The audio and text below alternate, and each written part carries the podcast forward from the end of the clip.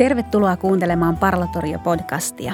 Tämä on Suomen Rooman instituutin podcast, jossa jutellaan aika paljon historiasta ja vähän myös nykypäivästä ja joskus siitä, että mitä näillä kahdella on yhteistä.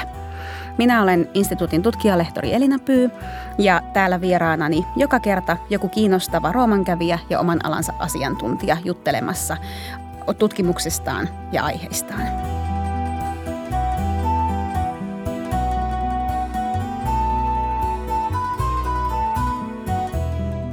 Tänään mun kanssa studiossa on antiikin tutkija, yliopistoopettaja, tietokirjailija, dosentti Marjelena Hänninen. Tervetuloa. Kiitos. Haluatko alkuun tuttuun tapaan vähän esitellä itseäsi kuulijoille, kertoa, että kuka olet, mitä tutkit ja miten tämä Roomasuhde, miten olet päätynyt Roomaan ja Villalanteen? Olen siis antiikin historian tutkija, eh, nimenomaan Roomaan eh, erikoistunut ja sanoisin, että Villalantella on ihan perustava merkitys omassa kehityksessäni tutkijaksi ollut. Arvelisin, että olen ollut yli 30 kertaa Roomassa elämäni aikana. Se on aikamoinen määrä. Enkä ikinä lomalla. olen ensin ollut siellä opiskelijana ja, ja, ja sitten tehnyt tutkimuksia opinnäytteitä varten, väitöskirjaa varten ja, ja sitten jatkanut tätä Roomassa ramppaamista myöskin väittelyni väittelyn jälkeen ja tietysti hyvin perustavia kokemuksia olivat ne vierailut opiskelijana, kun sain osallistua esimerkiksi Suomen Rooman instituutin tieteelliselle kurssille silloin. Villalanteen johtajana oli Anne Helttula ja hän nimenomaan opetti meille epigrafiikkaa eli piirtokirjoitustutkimusta ja se oli tosi, tosi tärkeää. Ja oli jo siinä vaiheessa tietysti tosi kiinnostunut antiikin historiasta ja olin alkanut opiskella myöskin, myöskin näitä kieliä, latinaa ja kreikkaa. Ja olin ehtinyt jo yliopistossa kiinnostua toisaalta roomalaisesta uskonnosta ja, ja, ja sitten naisista, naishistoriasta, joka, joka silloin oli yliopistossa tällainen nouseva ala. Ja, ja itselleni tietysti – sillä tavalla tärkeää, että oli, oli kouluopetuksessa tottunut siihen, että, että naisista puhuttiin lähinnä, jos olivat kuningattaria ja mm. sitten ehkä kerrotaan, että koska naiset sai jossakin äänioikeuden, niin. mutta siinä se oikeastaan oli ja, ja sitten avautui tällainen maailma, että historiaa voisi tarkastella aika monesta muustakin eri, eri näkökulmasta ja innostuin ajatuksesta, että voisi antaa äänen – niille osille ihmiskuntaa, joilla sitä historiassa ei välttämättä sillä tavalla ole vielä, vielä ollut. Joo. Varmasti nämä piirtokirjoitukset, sanoit, että olit Anne Helttulan piirtokirjoituksia tutkivassa ryhmässä mukana, niin varmasti nämä piirtokirjoitukset avas uusia näkökulmia molempiin aiheisiin, sekä tähän roomalaiseen uskontoon että naisiin. Kyllä, koska, koska nimenomaan piirtokirjoituksistahan – tunnetaan paljon laajempi sosiaalinen kirjo, kirjo naisia. Että siellä on myöskin ne niin sanotusti tavallisemmat naiset, joista ei välttämättä antiikin historian kirjoituksessa sitten mitään, mm. juuri mitään puhuta. Ja, ja myöskin sitten se uskonto kiinnosti jollain lailla myöskin sellaisena ikään kuin toisenlaisena maailmana, kun on kasvanut mm. kristityssä Suomessa monoteistisen uskonnon piirissä, niin siinä oli omaa, ää, omaa kiehtovuuttaan kyllä siinä antiikin uskontojen moninaisuudessa ja, ja, ja myöskin sitten kun tajusit niin, että naisilla on, on hyvinkin monenlaisissa ää, antiikin ää, uskonnollisissa kulteissa ollut mm. roolinsa. Niin, että se on ollut just se elämän alue, jossa jossa usein naiset on saaneet ehkä äänensä kuuluviin tai, tai toimintamuotoja. Kyllä, mm. joo. Että tästä, tästä innostuin valtavasti ja, ja itse asiassa juuri tällä Villalanten tieteellisellä kurssilla löysin gradun aiheeni, koska kurssin aikana teimme ekskursion Neemijärvelle, jossa oli, oli se Latiumin merkittävin Dianan, Diana-jumalattaren kulttipaikka, Pyhä Lehto ja se oli, se oli hyvin vaikuttava paikka ja, ja, ja siitä sitten innostun, että voisiko tätä ruveta jollain lailla ihan tutkimaankin ja niinpä valitsin sen sitten äh, graduni Joo. aiheeksi. Joo. tosin sitten tajuten vasta, vasta niin kuin voisi sanoa liian myöhään, että tämä on ehkä erikoinen aihe historian tutkijalle, mutta, mutta tai ei niin yleinen, yleinen ruveta tutkimaan näitä uskonnollisia ilmiöitä, mutta sitten mm antiikin uskonnot ja, ja roomalaiset naiset kun veivät minut mukanaan. Niin. Mun mielestä meillä on suomalaisen antiikin tutkimuksen kentällä ja itse asiassa tietenkin kansainvälisenkin antiikin tutkimuksen kentällä aika onnellinen tilanne siinä mielessä, että nämä tieteenalojen väliset rajavedot on aika häilyviä. Että tavallaan historioitsijana voi hakea aiheita hyvin paljon myös vaikka filologian tai arkeologian puolelta ja hyödyntää sellaisia taitoja, joita on ehkä työn ohessa oppinut ja sama toisinpäin. Kyllä. Niin No sit sä jatkoit väitöskirjaan ja siinäkin nämä samat teemat, eli antiikin naiset ja roomalaiset naiset ja roomalainen uskonnonharjoitus pysyivät vahvasti läsnä. Kyllä, joo. joo. joo. Eli, eli aloin sitten äh, tehdä aluksi lisensiaattityötä, jossa, jossa käsittelin naisia Dianan ja Juunon kulteissa ja, ja väitöskirjassa sitten keskityin nimenomaan äh, tähän Juunon äh, mm. palvontaan. Joo, joo. Sä sanoit äsken, että sulla oli sellainen kokemus, että koulussa ei juuri niin sanottua niin kuin naishistoriaa juurikaan opetettu, että se oli aika semmoista pintapuolista. Niin itse asiassa varmaan tämä sun oma opiskeluaika ja löytämäsi aiheet ja ne aiheet, joista kiinnostut, niin osuu aika kiinnostavasti just siihen vaiheeseen, kun naistutkimus alkoi tosi voimakkaasti nousta antiikin tutkimuksen kentällä.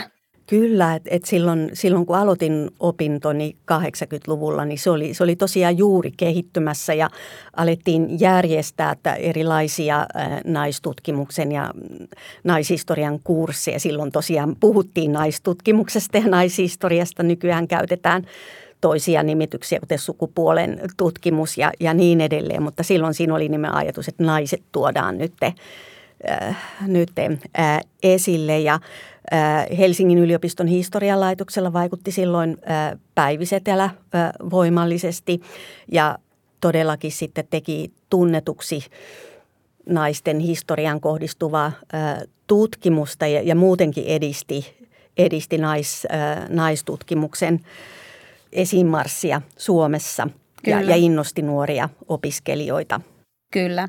Päivi Setälä oli todellakin uran uurtaja tässä suhteessa ja hän oli Suomen Rooman instituutin johtajana 90-luvun puolivälissä suunnilleen. Ja johti silloin tutkimusprojektia, joka käsitteli nimenomaan naisten taloudellista valtaa ja vaurautta roomalaisessa maailmassa. Kyllä. Ja, ja tämä on minusta aika, aika merkittävä tutkimusteema sitä kautta, koska usein sitten kun nostetaan esiin sanana naishistoria tai – naiset menneisyydessä, niin juuri ajatellaan esimerkiksi naisten poliittista vaikuttamista tai, tai sitä, että naisilla ei ollut poliittisia oikeuksia tai ajatus siitä, että naiset ovat koko ajan hirveän alistettuja ja, ja, ja sorrettuja, niin, niin, niin Päivisetälä ehkä nimenomaan kiinnosti se, että mitä mahdollisuuksia naisilla oli ja, ja mm. hän näissä omissa tiilileimatutkimuksissaan oli nimenomaan törmännyt siihen, että, että naiset omistivat maata ja näitä savimaita, joita käytettiin tiili tuotannossa. Mm. Ja tämä ikään kuin hänen kiinnostustaan sitten ruokki nimenomaan tätä naisten taloudellista toimintaa kohtaan – se on tosi tärkeää, että niin on näytetty sekin puoli, että naisilla saattoi myös olla merkittävää vaikutusvaltaa ja tottahan just sen taloudellisen vaikutusvallan kautta se usein sitoutuu kiinteästi poliittiseen vaikutusvaltaan tai sosiaaliseen vaikutusvaltaan, Kyllä. että se ei ole niin yksulotteista kuin mitä ei. usein. Ja, ja sitä kautta esimerkiksi naiset saattoivat toimia vaikka eri puolilla Rooman, Rooman valtakuntaa tällaisina oman paikallisen yhteisönsä lahjoittajina ja, ja sitä kautta varmasti on tullut sitten erilaista arvovaltaa, vaikutusvaltaa mahdollisesti itselle ja sitten koko, koko perheelle. Kyllä, joo. Tämä antiikin naistutkimuksen niin sanottu ensimmäinen aalto ehkä, tai siis niin kuin sen aiheen muotoutuminen omana tutkimuskenttänään 70-80-luvulta lähtien kansainvälisestikin niin liittyy varmaan kiinteästi toisen aallon feminismiin mm-hmm. länsimaissa sekä Yhdysvalloissa että Euroopassa. Silloin just nämä tutkimusaiheet niin liittyy aika vahvasti just naisten toimintaan, naisten toimintaan miesten maailmassa mm. ikään kuin politiikassa, mm. taloudessa, niin minkä ymmärtää, koska se oli niin kuin ajankohtainen aihe muutenkin kaikkien huulilla silloin. Kyllä, ja, ja varmaan esimerkiksi Yhdysvalloissa linkittyy tähän erilaisiin kansalaisoikeusliikkeisiin, joita siellä silloin 60-luvulta alkaen oli, Ehdottomasti. oli voimissaan. Joo. Sitten taas myöhemmin on esi- alettu esittää hyvin uudenlaisia ja erilaisia kysymyksiä. Et, et sukupuolen tutkimuksen kentällä on paljon puhuttu seksuaalisuudesta antiikissa, seksuaalisuuden toteutumisesta, sen moninaisuudesta – ja sitten tällaisista asioista, että miten niin kuin sukupuolen kokemus saattaa vaikuttaa vaikka antiikin taiteen katsojaan tai kirjallisuuden lukijaan. Eli mun mielestä on hirveän kiinnostavaa, että miten nämä antiikin naistutkimuksen tai sukupuolen tutkimuksen ajankohtaiset teemat usein heijastelee sitä, että mitä, mikä on yhteiskunnallisessa keskustelussa pinnalla meidän ajassamme. Kyllä, siis e-, eihän mikään tutkimus humanistinen tutkimus synny missään tyhjiössä, jossa tehtäisiin vaan jotenkin objektiivis, täysin objektiivisesti valitaan Ei aiheita, tietenkään. vaan ne aina heijastaa, heijastaa niitä kysymyksiä ja, ja, ja kiistelyitä ja mahdollisia ongelmia, joita juuri tämän, tämänhetkisessä yhteiskunnassa on. Kyllä. Ja sitä kautta tutkijat myös voi osallistua siihen yhteiskunnalliseen keskusteluun. Kyllä. Myös niinkin kaukaisten, historiallisesti kaukaisten aiheiden tutkijat kuin me esimerkiksi. Mm.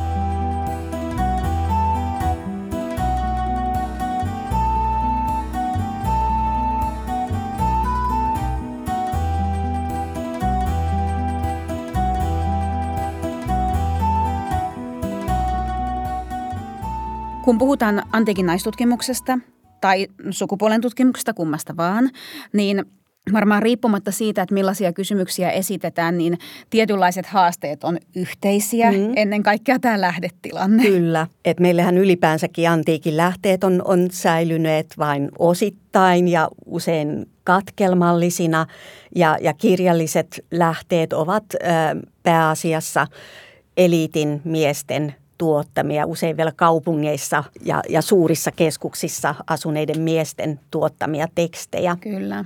Eli meillä on hyvin vähän säilynyt naisten omia kuvauksia elämästään, että me jotenkin joudutaan ikään kuin mieskatseen läpi Niinpä. lukemaan katsomaan näitä, näitä tekstejä. Ja usein vielä sellaisen mieskatseen, joka on niin kuin tarkoitettu toisten miesten luettavaksi. Kyllä. Et siinä on sekä tämä, sekä tämä kirjoittaja että oletettu yleisö on näitä eliitin elittiin kuuluvia mieshenkilöitä. Kyllä, että se on välillä paitsi haastavan, joskus jopa, jopa vähän masentavaa. niin, niin. mutta sitten tietenkin poikkeuksiakin on. Että sekä kirjallisissa lähteissä ihan sieltä Sapfosta alkaen on joitakin fragmentaarisia naisten Joo, tuottamia tekstejä. Kyllä, ja sitten meillä on myöskin sit tietoa ää, naisten kirjoittamista teksteistä, vaikka niitä tekstejä ei ole meille, meille säilynyt. Joo. Mutta että kyllähän nekin fragmentit, joita meillä on, niin kuitenkin kertoo jotain siitä naisten, naistenkin näkökulmasta. Ja itseäni on kovasti inspiroinut e, esimerkiksi Homeroksen Ilias sellainen kohta, jossa, jossa Helena kutoo tällaista kangasta, kuva, kudosta. Hän sitten tuo siihen näitä sodan tapahtumia myös itsensä mukaan niihin tapahtumiin. Se on minusta aika, aika kiehtova kohta ja, ja. Vaikka sekin on tietenkin, no mehän ei tiedetä kuka Homeros oli ja mm-hmm. oliko hän monta henkilöä ja niin edelleen, mutta, mutta kuitenkin se avaa semmoisen ajatuksen, että niin, että mitä kaikkea naisten kuvauksia elämästään ja, ja siitä maailmasta, jossa he elävät, niin on ollut esimerkiksi visuaalisina esityksinä, Kyllä. vaikka niitä ei ole meille ehkä säilynyt. Tai me Joo. ei aina tiedetä kaikesta, että kuka jonkun kuvan vaikkapa on tehnyt tai jonkun maljakkomaalauksen. Mm. Tämä on ihana esimerkki. Mä oon iloinen, että sä nostit tämän esiin. Ja just se, että kun Helena tavallaan, niin hän esittää itsensä toimijana ja niin. osallisena myös Joo. siinä tarinassa. Ja hän ei ole ainoa antiikin mytologiassa oleva nainen, joka kuvallisesti kertoo tarinaa kudonnan kautta. Filomela tekee Joo. samaa ja Arakne myös. Mm. niin tämä on tällainen toistuva teema. Tietenkin varmaan sen takia, että se kudonta oli, oli hyvin niin kuin naistyypillisenä pidetty toimintamuoto. Kyllä. Sen kautta voi esittää narratiivia, niin se ei selkeästikään ollut vieras ajatus mm. antiikin ihmisille. Joo, koska herkästihän aina tulee, tulee siis näiden vanhojen aikojen tutkimuksessa se tilanne, että naiset on jollain lailla aina jonkun tekemisen objekteja pikemminkin kuin subjekteja. Kyllä, joo. Ja sitten on tietenkin toi mu- muunlaisia lähdeaineistoja myös, että ne piirtokirjoitukset mainittiin jo siellä. Naisten ääni saattaa kuulua Kyllä. hyvinkin. Joo.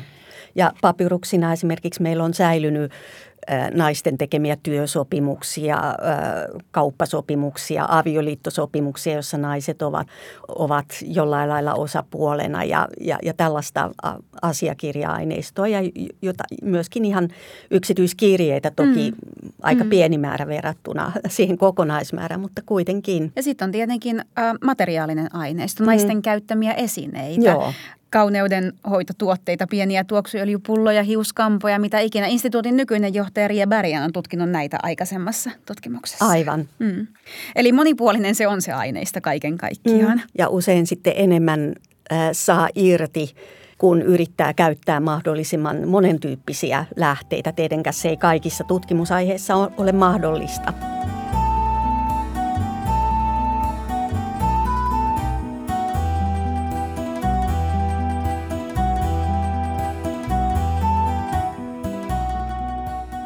Paljon me sitten ylipäätään näiden erilaisten lähdeaineistojen perusteella tällä hetkellä tiedetään naisen asemasta tai naisten elämästä antiikissa? No se riippuu aika paljon siitä myöskin, että missä päin antiikin maailmaa liikutaan. Että me tiedetään aika paljon esimerkiksi roomalais- roomalaisten ja atenalaisten naisten elämästä. Koska lähdeaineistoa on niin paljon enemmän. Kyllä, että väestön ehdoton enemmistö asui maaseudulla, mutta maaseudun ihmisten elämästä me tiedetään kaikkein vähiten. Ja sitten on myöskin tällaista ajallista variaatiota, että Roomastahan on säilynyt sitten laajamittaisemmin lähteitä oikeastaan vasta siitä myöhäistasavallan ajasta lähtien. Kreikasta taas paljon varhaisemmiltakin ajoilta. Eli, eli esimerkiksi siitä, mitä me tiedämme roomalaista naisista, niin keisarikausi korostuu, koska siltä ajalta on säilynyt enemmän enemmän lähteitä, mutta noin yleisesti ottaen esimerkiksi roomalaista naisista me tiedämme aika paljon naisen juridisesta asemasta, avioliitosta, myötäjäisistä, e, erilaisista taloudellisista kysymyksistä. Tietysti se, että meillä on säilynyt niin paljon säädöksiä liittyen naisten mahdollisuuteen omistaa ja, ja myötäjäisiä perintöjä ja niin edelleen kertoo, että miten tärkeitä nämä omaisuusasiat olivat mm, mm. Sen, ajan, sen ajan yhteiskunnassa. Ja Tietysti sitten jonkun verran tiedetään kirjallista lähteistä erilaisista vähän poikkeuksellisista naisista, yläluokan naisista, mutta kaikki se semmoinen ikään kuin arkielämä, miten naiset itse kokivat sen ä, avioliiton ja kotitalouden hoidon, synnyttämisen, tällaiset asiat. Että niistä meillä on paljon, paljon vähemmän lähteitä ja, ja joissain asioissa olemme tietysti sitten arkeologisen mm. aineiston esineiden ja, ja tällaisten mm. ää, varassa, että sitä ei niinkään ole kirjallisia kuvauksia olemassa. Mm. Just tuosta juridisesta näkökulmasta usein törmää sellaiseen yleistykseen, että, että roomalaisella naisella oli parempi ja vahvempi asema yhteiskunnassa kuin kreikkalaisella. Tässä kohtaa tietenkin pitää just ottaa huomioon se, että mitä tarkoittaa kreikkalainen nainen Aivan. esimerkiksi, että isoja Joo. eroja eri kaupunkivaltioiden Joo, välillä ja näin. Kyllä. Kyllä, että sekä niin kuin Kreikka ei ole mikään tällainen yhtenäinen alue. Että jokaisella kaupunkivaltiolla oli omat lakinsa ja, ja siellä saattoi olla hyvinkin toisistaan poikkeavia – käytäntöjä ja, ja, ja useinhan asetetaan jotenkin vastakkain tällainen ö, stereotypia 400-luvun ennen ajalaskumme alkua Ateenasta, että naiset ovat täysin neljän seinän sisällä, ainakin niin sanotut kunnon naiset ja eivät näy missään, eivät kuulu missään. Hän täysin juridisesti olemassa. Niin. Ja, ja sitten taas tämä emansipoitunut roomalaisnainen, vaikka sitten tosiasiassa puhutaan ehkä juuri siitä keisarikauden niin. ajan naisesta, eli, eli se ei ole täysin osuva rinnastus Niinpä. edes, että todennäköisesti silloin 400-luvulla ennen ajalaskumme alkua roomalaisen naisen asema ei loppujen lopuksi ollut niin kovin erilainen mm. kuin, kuin sen atenalaisen sisaren Noin. elämä. Just näin. Mutta sitten keisariajalle tultaessa roomalaisella naisella kuitenkin on ä, aika merkittäviä juridisia oikeuksia, ennen kaikkea tämä perimäoikeus, eikö Kyllä, vaan? joo. Periaatteessahan tytär, tytär ja poika perivät yhtä paljon. Toki sitten sitä voitiin testamentilla jotenkin sitä jakoa muuttaa, mutta, mutta tietysti kaikissa perheissä ei välttämättä edes, edes sitten ollut poikaa perijäksi, tai mm. oli, oli, koska lapsikuolleisuus oli niin niin suuri, niin, niin naiset perivät. Ja myöskin keisarikaudelle tultaessa useimmat naiset avioituivat siten, että he avioliitossakin säilyivät niin kuin isänsä perheen jäseninä, eli aviomiehestä ei tullut heidän heidän tällaista holhojaansa, Holho, mm. ja mikä tarkoitti sit, sitä, että jos naisella oli jotain omaa omaisuutta, jota hän oli saanut sieltä isänsä kodista, niin aviomiehellä ei ollut siihen, siihen määräysvaltaa. Eli, eli nainen oli avioliitossa parhaimmillaan taloudellisesti aika itsenäinen. Mm. Lisäksi sitten augustuksen aikana hän äh, säädettiin lakeja kannustamaan roomalaisia avioitumaan ja, ja hankkimaan mahdollisimman paljon lapsia. Ja kolme lasta synnyttäneet naiset vapautuivat tästä naisia normaalisti koskevasta holhouksen alaisuudesta. Mm. Eli, eli se, se myöskin tarkoitti naisille entistä itsenäisempää asemaa mm. avioliitossa – tässä holhoussysteemissä oli siis kyse karkeasti ottaen siitä, että nainen ei ikään kuin ollut laillinen agentti, joka olisi voinut omissa nimissään tehdä sopimuksia Kyllä, esimerkiksi joo. tai muuta. Että hän tarvitsi aina siihen holhojan niin sanotusti allekirjoituksen. Kyllä. Ja, ja holhoja saattoi olla joko isä tai aviomies tai, tai sitten esimerkiksi veli, jos, jos isä oli jo, oli jo kuollut, mikä oli, oli suhteellisen tavallista antiikin, antiikin maailmassa, että, että isä kuoli ennen kuin lapsesta tuli täysi-ikäinen ja silloin mm. sitten että nainen ei ikään kuin ikinä tullut täysi-ikäiseksi niin, niin. periaatteessa, niin. että hän oli muuten koko ikänsä holheuksen alainen, paitsi sitten jos keisarikaudella täyttyivät nämä ehdot, että lapsia syntyi riittävästi. Ja se on varmasti ollut tosi merkityksellistä, että vaikka niin kuin näillä roomalaisilla yläluokan naisilla ehkä käytännössä olisikin ollut paljon määräysvaltaa oman elämänsä suhteen, niin on se varmaan tuntunut merkityksellistä merkitykselliseltä paperilla tulla siis itsensä holhoijaksi omaksi herrakseen tai Kyllä. rouvakseen.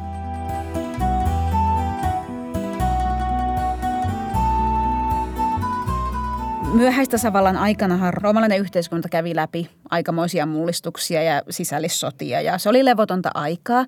Se levoton aika vaikuttaa mahdollistaneen monille yläluokan naisille tällaisen niin kuin oman sosiaalisen asemansa vahvistamisen. Että he ovat saaneet tosiaan sitä taloudellista valtaa, poliittista valtaa. Ja mulla tuli tämä mieleen siis just tästä holhouksesta keskusteltaessa, koska joskus törmää sellaisiin niin kuin tilanteisiin, jossa vaikuttaa siltä, että näiden erittäin vaikutusvaltaisten roomalaismatronien, niin tämä holhous – status on lähinnä nimellinen. Että heillä saattaa olla vaikka oma poikansa holhoojana ja siinä mm. kohtaa ymmärtää tietenkin, että niin kuin todennäköisesti se äidin auktoriteetti poikaan on ollut suurempi kuin se pojan niin sanottu laillinen valta äitinsä yli. Kyllä ja nyt kun mainitsit tämän niin kuin äidin aseman, niin – äidillä, vaikka, vaikka heillä ei ollut niin samanlaista juridista valtaa lapsensa kuin isällä, niin kuitenkin tällaista ikään kuin epävirallista auktoriteettia äidillä oli, oli sitten toisaalta valtavasti. Ja monissa asioissa esimerkiksi, jos, jos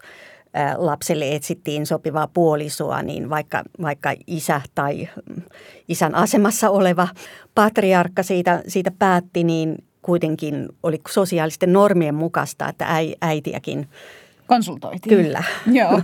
Joo, tästä on kiinnostavia tapausesimerkkejä roomalaisten historioitsijoiden lähteissä. Että miten äidit on vaikka saattaneet niin todella pistää pahakseen, jos heitä ei ole konsultoitu. Joo. Tai joskus, äh, eikö se ole Kikeron vaimo Terentia, joka oli puolisonsa selän takana just tyttären naimakauppoja mm. järjestellyt. Joo, ja yksi esimerkki tulee mieleen vähän varhaisemmalta ajalta äh, Hannibalin voittaneen sotapäällikön Scipio Afrikanuksen tytär Cornelia – joka sitten naitettiin merkittävälle äh, plebejipoliitikolle Grakkukselle.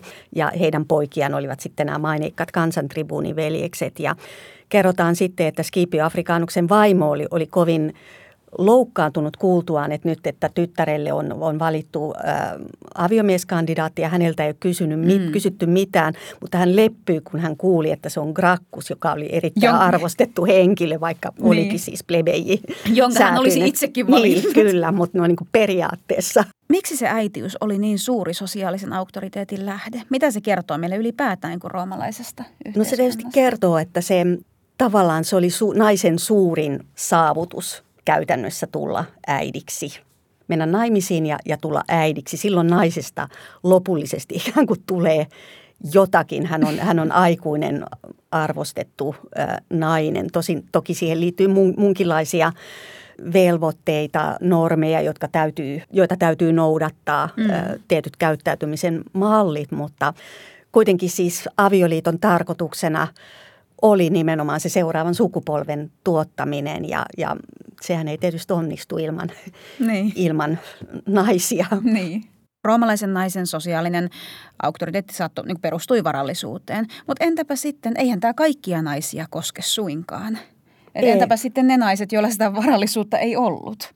Joo, ja Tämä on minusta ihan mielenkiintoista, jos me katsellaan jotain näitä keisarikauden alkupuolen piirtokirjoituksia, joissa varsinkin Rooman kaupungista tunnetaan aivan valtava määrä vapautettujen orjien piirtokirjoituksia. Ja siellä on tietysti siellä on toisaalta samalla, näihin vainajiin liitetään ihan samanlaisia hyveitä kuin ä, vapaidenkin, vapaasyntyisten hautapiirtokirjoituksissa, mutta sieltä toisaalta sitten nousee merkittävästi esiin työ ja ammatti, joka halutaan jälkipolville tallentaa niihin hauta, hautamonumentteihin. Eli, eli sieltä sitten tunnetaan jo paljon naisia, jotka ovat toimineet jossakin jossakin ammatissa kätilöinä, imettäjinä, kauppiaina, jossakin käsityöammatissa. Ja aika paljon on myös sitten näitä pariskuntia, joilla on ollut jotenkin yhteinen yritys, jonka hyväksi molemmat ovat työskennelleet. Ja sitten tietysti tiedetään, että orja oli antiikin maailmassa paljon. Ja, ja toki sitten heidän kokemuksensa oli myös ihan erilainen. Tietysti siinä saattoi olla varsinkin kaupunkiolosuhteissa se optio, että joskus, joskus vapautuu, mutta eihän se suinkaan kaikkia koskenut. Eli, eli, eli tämä naisten kokemusmaailma on ollut aika, aika erilainen riippuen siitä, että, että mihin yhteiskuntaryhmään he ovat syntyneet. Ja, ja myöskin sitten jos ajattelee orjia, mikä lopulta orjan ja vapaan erityisesti erottaa toisistaan, niin on tämmöinen oikeus fyysiseen koskemattomuuteen. Eli, eli jos tämmöistä muuta vapaasyntyistä kunniallista matronaa kuului kadulla väistää ja olisi ollut niin aivan järkyttävä rikos hyökätä tällaisen naisen kimppuun, mm. mutta, mutta orjahan oli, oli sitten isäntänsä käytössä. Itse niin. asiassa se koski sekä mies- että naispuolista mm. orjaa. Sitä fyysistä koskemattomuutta, ruumiillista koskemattomuutta ei ollut heillä. Mm. Tuo on mun mielestä hirveän hieno esimerkki, jonka nostit esiin nämä hautapiirtokirjoitukset, jossa ammatinharjoittaja naisista puhutaan. Erityisesti sen takia, että siitä tulee sellainen olo, että he ovat kokeneet ammattiylpeyttä kyllä, tästä taidosta. Kyllä, nimenomaan. Ja tämä on myöskin siitä mielenkiintoinen mielenkiintoinen näkökulma, että jos me luetaan tätä eliitin miesten kirjoittamaa kirjallisuutta, niin siellä usein suhtaudutaan hyvin väheksyvästi, ellei, ellei suorastaan halveksivasti kaikkeen tämmöiseen niin kuin käsillä tehtyyn mm. työhön ja jopa tämmöiseen kuin kaupankäyntiin, ellei se sitten mm. ole jotain tämmöistä todella niin kuin suurimuotoista niin. ka- kauppaa, mutta näyttää sillä, että näillä työtä tekevillä itsellään on ollut hyvin voimakas ammatti, ammattiylpeys. Kyllä, ja useinhan tällaiset käsityö, käsillä tehtävät ammatit on opittu perheen yhteydessä. Ne on saattanut periytyä sukupolvelta toiselle, että siihen liittyy myös sellainen niin kuin ylpeys siitä jatkumosta epäilemättä. Kyllä, että joo. Äidiltä tyttärelle. Joo, että vaikka perheellä ei ole osoittaa niitä, niitä hienoja äh, sukujuuria ja triumfin viettäjiä äh, 100 tai 200 vuotta sitten, mutta että heillä on sitten tämä ammatti. Taito. Mm. Mainitsit myös tämän, että pariskunnat esiintyy usein yhdessä hautapiirtokirjoituksissa. Monestihan siellä on, tai toisinaan, siellä on myös kuvallisia esityksiä näennäisesti hyvin onnellisen näköisestä pariskunnasta. Kyllä, kyllä, mm. joo. Et se, on, se on jopa jollain lailla liikuttava, vaikka totta kai me tiedetään, että hautamuistomerkkiin halutaan tuoda, tuoda tämä, nämä vainajat mahdollisimman hyvässä valossa esiin, mutta siitä huolimatta kun niissä kokee jonkinlaisen tunteen välittymisen.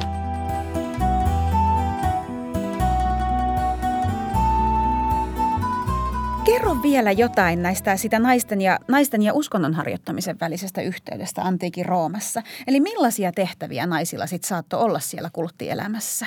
Tietysti äh, naisia toimi papittarina erilaisissa julkisissa kulteissa ja sitten tietysti varsinkin keisarikaudella on sitten myöskin enemmän tällaisia yksityisempiä tai epävirallisempia kultteja. Se kulttien kirjo on, on aika, aika valtava ja kultilla tarkoitan nyt sitten yksinkertaisesti aina tietyn jumaluuden palvontaan liittyviä ä, tapoja – Toisaalta sitten on, on paljon sellaisia naisten omia juhlia, joissa nimenomaan naisryhmä on se aktiivinen toimija. Just näissä tutkimissani Juunon juhlissa on, on, on paljon tällaisia, tällaisia juhlia. Jossa naiset yhdessä ryhmänä tekee tai toimittaa näitä kulttimenoja. Kyllä.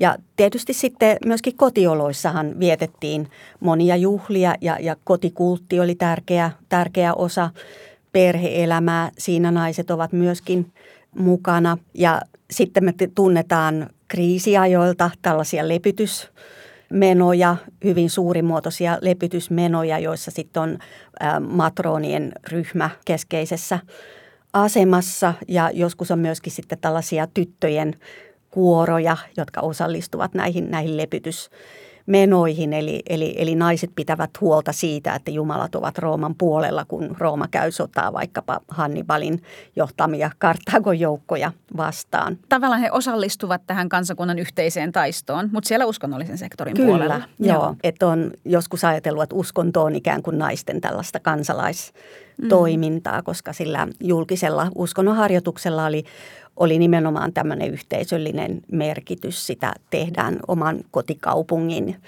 säilymisen ja, ja menestyksen puolesta. Mm. Se, mikä tuntuu erityisen merkitykselliseltä liittyen just näihin ähm, naisille tyypillisiin kultteihin tai niin kuin, uskonnon harjoittamiseen, eli esimerkiksi matronalia juhla tai, tai pudikitia, eli mm. siveysjumalattaren kultti, tai sitten Juno ja Dian, Dianaan liittyvä kultin harjoittaminen, on se, että silloin kun näissä nämä naisryhmät tekee yhdessä, niin sehän jollain tavalla epäilemättä on ollut sellainen sosialisaation muoto nuorille naisille. Kyllä. Että heille opetetaan sitä, että millaista on olla nainen tässä yhteiskunnassa, omassa yhteiskuntaluokassa. Mm. Se on sen takia tosi kiinnostavaa mielestä, koska miesten sosiaali sosialisaatiosta me tiedetään paljon enemmän lähteiden perusteella. Kyllä. Mutta niin kuin täällä sitä on tapahtunut naisille. Joo, ja, ja aika, aika monethan näistä äh, jumaluuksista, joiden julkiseen palvontaan naiset näyttävämmin osallistuvat, niin ovat jollain lailla liittyvät äh, hedelmällisyyteen, äh, synnytykseen. Ja ei siis pelkästään ihmisten vaan hedelmällisyyteen, vaan myös esimerkiksi maan hedelmällisyyteen. Mm, joo.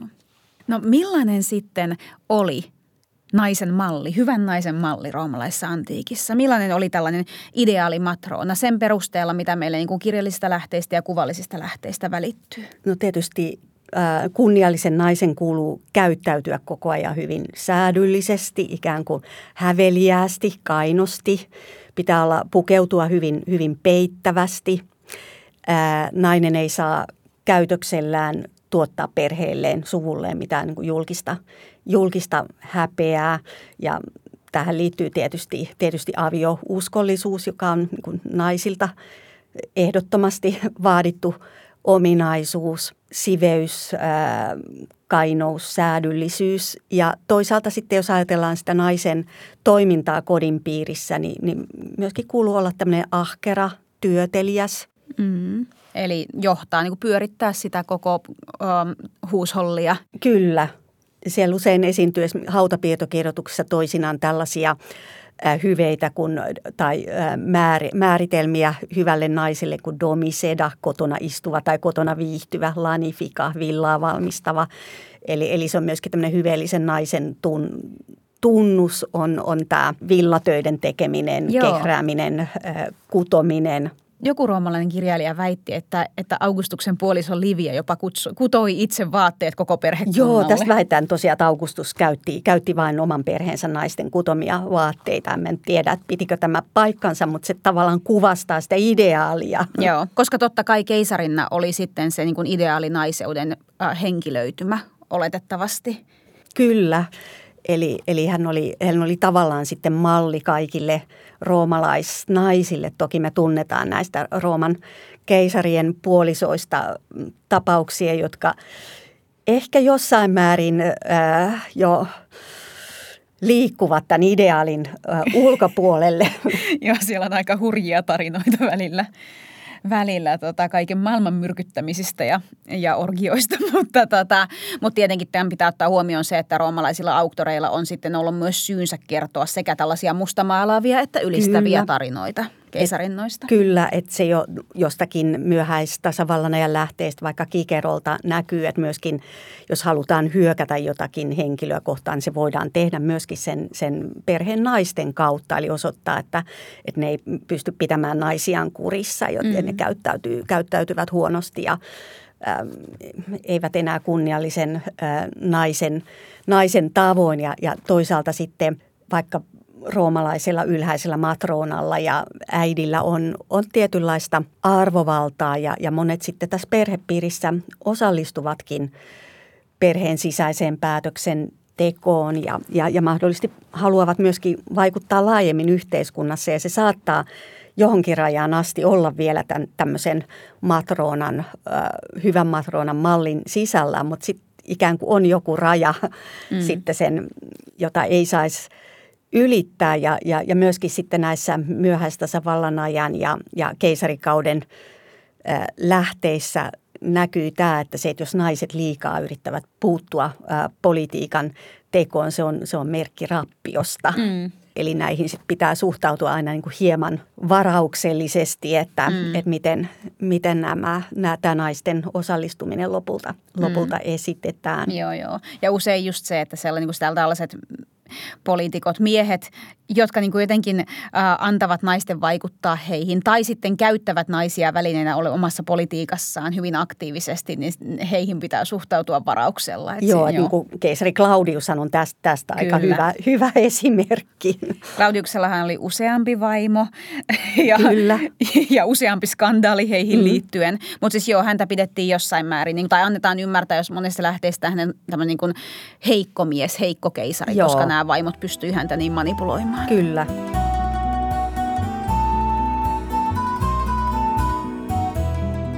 Se kuitenkin, mikä tästä välittyy, ajatus siitä, että näistä naisista puhutaan näin paljon roomalaisissa lähteissä.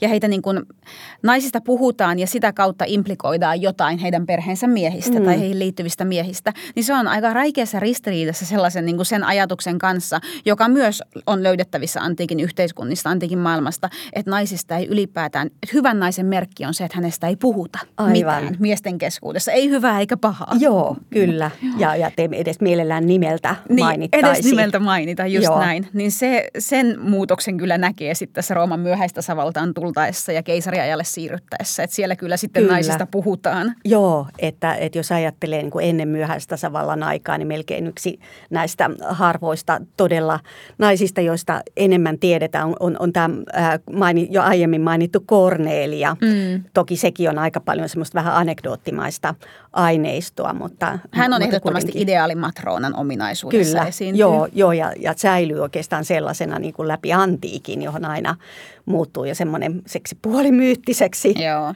henkilöksi. Se, mikä Korneliasta tulee nyt mieleen, koska hänethän kuvataan äärimmäisen oppineena naisena. Kyllä. Että hän niin kuin joht, melkein johti tällaista kirjallista salonkia, tai ainakin kestitsi kaikkia aikansa suuria ajattelijoita. Kyllä, joo, ja, ja tähän osas, osas latinan lisäksi äh, kreikkaa, hankki pojilleen kaikki mahdolliset, mahdollisimman pa- hyvät opettajat, mm. parhaat mahdolliset ä, opettajat. Ja, ja kerrotaan, hän oli myöskin itse kirjallisesti lahjakas, että on useita mainintoja hänen kirjakokoelmastaan, jota esimerkiksi Kikero ja, ja Quintilianus mm. olivat, olivat lukeneet. Ja sitä hänen valitettavasti on meille tietenkään, tietenkään säilynyt. Eli, eli, eli tässä sitten tavallaan se hänen oppineisuutensa ja, ja, ja lukeneisuutensa – linkitetään näihin hänen maineikkaisiin poikiinsa, koska usein sitten epäillään, että, että nämä pojat perivät nimenomaan äidiltään tämän mm. retoriikan taidon. Se on toki tosi mielenkiintoista, on. että äidiltä, on.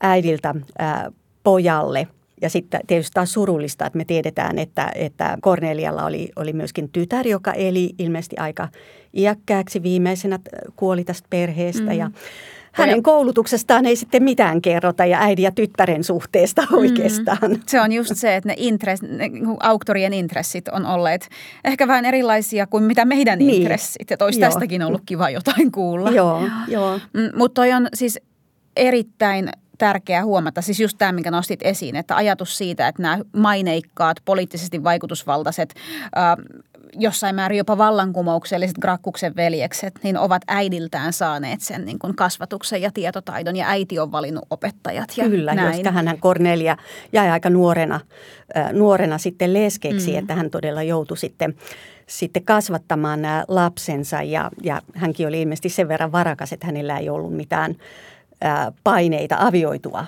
Joo. uudestaan. Joo.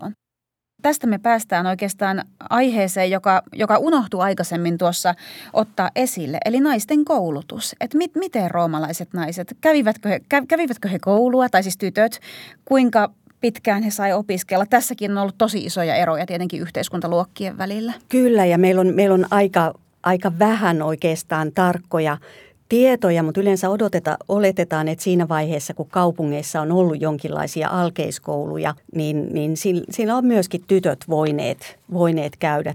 Me emme tietenkään tiedä, että miten suuri osa tytöistä, miten tavallista se oli, mutta joka tapauksessa se oli mahdollista, mutta yleensä kovin pitkälle tyttö, tytöt eivät sitten kouluttautuneet, että heitä he eivät menneet reetori tai... Grammatikoskouluun, niin. joo, ja toisaalta sitten tämmöisissä ää, yläluokkaisissa perheissä saattoi olla kotiopettajia, jotka opettivat näitä, näitä naisia ja, tai tyttäriä. Ja, ja kyllähän meille sitten myöhäistasavallan ajalta keisarikaudella on jo mainintoja tämmöisistä fiksuista tytöistä, jotka, mm. jotka lukevat ja kirjoittavat äh, runoja. Vaikka sitten toisaalta se, että naiset kirjoittavat runoja, niin se, sitä ei välttämättä aina esitetä niin kauhean positiivisessa valossa. Että sä tämmöinen puella dokta oppinut tyttö, niin se voi olla tämmöinen hieman ambivalentti. Onko hän löyhä moraalinen? No, siinä on tällainen, tällainen sävy vähän sen, että se ei ole niin, se ei ole niin ihailtava asia. Eli, eli, eli tavallaan se semmoinen oppineisuus ja lukeneisuus ei, ei ole ihan sellainen matronan perusominaisuus, vaikka toki sitten esimerkiksi just tämän äitiyden kautta mm. se voi olla ihan, ihan hyvä asia, jos me ajatellaan vaikka Korneliaa ja samoin Augustuksen sisarta Oktavia, mm. joka myös tiettävästi oli tämmöinen kulttuurelli nainen – mutta tämä osoittaa just sen, että miten liukuvia rajapintoja nämä on. Että tietyssä roolissa, tietyn statuksen omaavalle naiselle se oppineisuus voi olla tämmöinen ylistettävä asia. Toiselle mm. se taas saattaa herättää kysymyksiä hänen niin kuin, en tiedä, moraalistaan tai Joo. siveydestään tai näin. Joo, ja, ja sitten tulee myöskin ajatus, että onko se niin, että jos nainen haluaisi vaikka kirjoittaa äh, jotakin – runoutta ikään kuin saavuttaakseen kunniaa ja mainetta, niin se ei, ei jotenkin ei, ei, se ei sovi. kuvaan. Joo, joo. Mutta on helppo kuvitella, että kun näissä roomalaisissa yläluokkaisissa perheissä vaikka tasavallan lopulla tai keisarikaudella, niin oli kotiopettajat, niin helppohan se on kuvitella, että siellä luultavasti perheen tytöt istu poikien kanssa sama, samassa huoneessa kuuntelemassa ja opiskelemassa. Joo, ja on meille säilynyt erilaisia kuvia, pieniä veistoksia, jossa äh, naiset lukevat, niin. musisoivat keskenään – naisia kirjoitusvälineiden kanssa, eikä ne ei ole pelkästään tämmöisiä tosi mm. yläluokkaisia. Tietysti voimme ajatella, että jos on joku tällainen kauppiasperhe tai käsityöläisperhe, niin siellä on, tarvitaan joku, joka kirjoittaa asioita muistiin, kirjanpitoa ja tällaista. Eli, eli, eli välttämättä se luku- ja kirjoitustaito ei ollut pelkästään näiden eliitin ihmisten mm. ä, taito, vaikka toki todennäköisesti aika suuri osa väestöstä ei, ei osannut kirjoittaa. Mm. Mutta toisinaan sillä on voinut olla myös niin kuin hyvin käytännöllisiä hyödyntämismahdollisuuksia, tarkoituksia. Kyllä, ja, ja kyllähän siis esimerkiksi orjia myöskin koulutettiin Totta. ylhäisöperheissä ja, ja sitten keisari perheellähän oli sitten tämmöinen oma siis ihan, voisi sanoa jonkun sortin ammattikoulu näille, mm. näille äh, keisariperheen orjalapsille. Mm, mm. Ja toisinaan sitten tosiaan se, mikä tuntuu hirveän hassulta nykynäkökulmasta, on se, että kun naiset usein avioitui ensimmäistä kertaa hyvin nuorina, mm. niin toisinaan se opiskelu saattoi jatkua sitten siellä uuden aviomiehen kotona. Aivan. Et jos on ollut vaikka 15-vuotias nuorikko, joka on kuitenkin mm. halunnut vielä jatkaa opiskelua ja lukemista, niin hän on voinut jatkaa sitä ehkä toisinaan siinä uudessa kodissa. Joo, mm. se tuntuu välillä aika hurjalta ajatella, että jos tosiaan aika – Tämähän on aika kiistanalainen asia, tämä avioitumisikä. Ja, Ilman ja muuta. muuta mutta, mutta, mutta mehän tiedetään, että lain mukaan ää, tyttö saattoi mennä naimisiin 12-vuotiaasta alkaen ja, ja todennäköisesti kovin moni ei ihan niin nuorena mennyt, mutta kuitenkin semmoisena niin teini-ikäisenä, sanotaan 16-20-vuotiaana. Ja mm. nyt se tuntuu, että nehän on, on ihan lapsia. Niinpä. Että, ja usein tässä just vielä se, että mitä korkeampi yhteiskuntaluokka, niin sitä nuorempana todennäköisesti, koska Joo. se avioliitto on ollut niin tärkeä asia näiden mm. suhteiden solmimisen kannalta. Kyllä. Joo. Tämä on sellainen teema, jonka kautta me voitaisiin johdatella itsemme pohtimaan sitä, että, että miten suhtautua tällaiseen yhteiskuntaan, joka on niin kovin erilainen kuin meidän oma monissa suhteissa. Ja nimenomaan tällä niin kuin feministisestä näkökulmasta mä, mä itse usein koen mm. jonkunlaista ristiriitaa siinä, että niin kuin miten sovittaa yhteen tämä rakkaus antiikkiin ja sitten taas oma feministinen maailmankuva. Miten sä koet tämän asian? No tietysti se on niin kuin pakko ajatella, että, että se, on, se on eri aikakausi, eri maailma, jossa on osin, osin on erilaiset arvot ja ihanteet kuin meillä. Ja, ja sitten ajattelin, että, että se mitä voin sitten tehdä omista arvoistani käsin on juuri se, että yrittää jäljittää tätä ei-eliittiä niistä lähteistä, joita meillä on ja antaa, antaa heille niin kuin ääntä, tuoda, tuoda näkyviksi niissä ää, kuvauksissa, niistä, niissä tulkinnoissa, joita me, joita me esitämme antiikin, antiikin ajasta, vaikka siinä on paljon, paljon haasteita että mm. miten näitä voidaan tutkia, mutta me teemme sen, minkä voimme. Mutta tietenkin just myös se, että historian tutkijana ymmärtää, kun, kun tutkii yhteiskuntaa, joka on selkeästi patriarkaalinen, niin ymmärtää myös sen, että se, miten asiat meillä on, niin ei ole mitenkään itsestäänselvyys tai automaatio, ja asiat voi myös olla aivan toisin. Aivan. Ehkä, ehkä se myös herättää niin kuin toisaalta arvostamaan sitä mikä, mitä itsellä on naisen asemaa mm. nykypäivänä, mutta myös ymmärtämään sen, että niin kuin se on työn tulos ja verrattain uusi historiallinen ilmiö. Kyllä. Ja saavutetut oikeudet voidaan myös ottaa pois. Joo. Kuten. Ja sitten toisaalta tiedetään, että roomalaisnaisilla esimerkiksi oli sellaisia oikeuksia, jotka sanotaan Euroopassa joinakin sitten myöhempinä aikoina, ei edes kovin kauan meidän nykyajastamme, niin kuin ei, ei ollut. Erittäin tärkeä huomio, että se naisen aseman muutos ei myöskään ole mikään semmoinen niin kuin jatkuva lineaarinen kehitys ei. meidän aikaan tultaessa, vaan se on mm. aaltoliikettä, mm. joka niin kuin saattaa vaihdella. Kiitos Marja-Leena tosi paljon tästä keskustelusta. Mä jään miettimään tätä sun viimeistä huomiota vielä siitä, mitä sä sanoit äänen antamisesta. Äänen antamisesta näille muillekin kuin roomalaisen eliitin miehille. Ja tota, tosi hyviä huomioita, todella stimuloiva keskustelu. Kiitos. Tämä oli jälleen kerran Suomen Rooman instituutin Parlatorio-podcast. Pääset kuuntelemaan sitä Spotifyssa ja muissa yleisimmissä podcast-palveluissa.